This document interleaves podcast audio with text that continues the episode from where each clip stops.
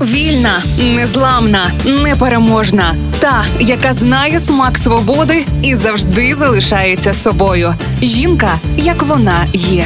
Про жінок, які змінили хід історії. В програмі Ольги Талипської на Радіо Перше. Вона з тих жінок, яка у смерті знайшла свободу. Богдана Юліанівна Світлик-Литвинко. Підпільниця ОУН, письменниця, редакторка підпільних видань ОУН та ОПА, посмертно нагороджена бронзовим хрестом заслуги. Надзвичайно героїчної вдачі була ця людина. Писала у спогадах про Богдану Марію Юліанівну Світлик підпільниця Дарія Малярчен. У ній водночас поєднувались прикмети воїна, незламного борця за волю України, талановитої письменниці, полум'яного журналіста і ніжної, романтичної, добропорядної і щирою душею та ніжним серцем жінка, яку близькі та рідні звали Данусею. Однією з підструктур, а саме Львівського міського жіночого проводу ОУН, і керувала українська письменниця Воякупа Богдана Марія Юліанівна Світлик. Більш відома вона під літературним псевдонімом Марійка Дмитренко та підпільним псевдо Світлана Доля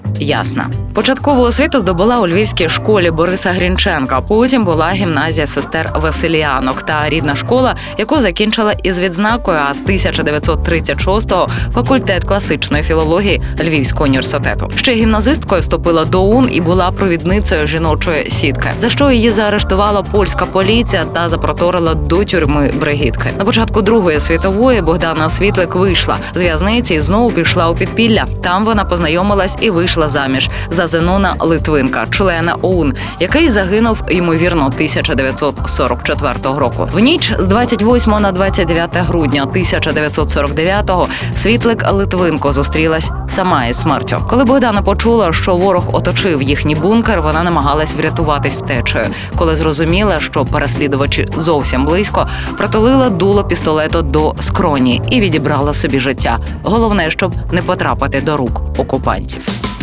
Жінка, як вона є. В програмі Ольги Талипської на Радіо Перше.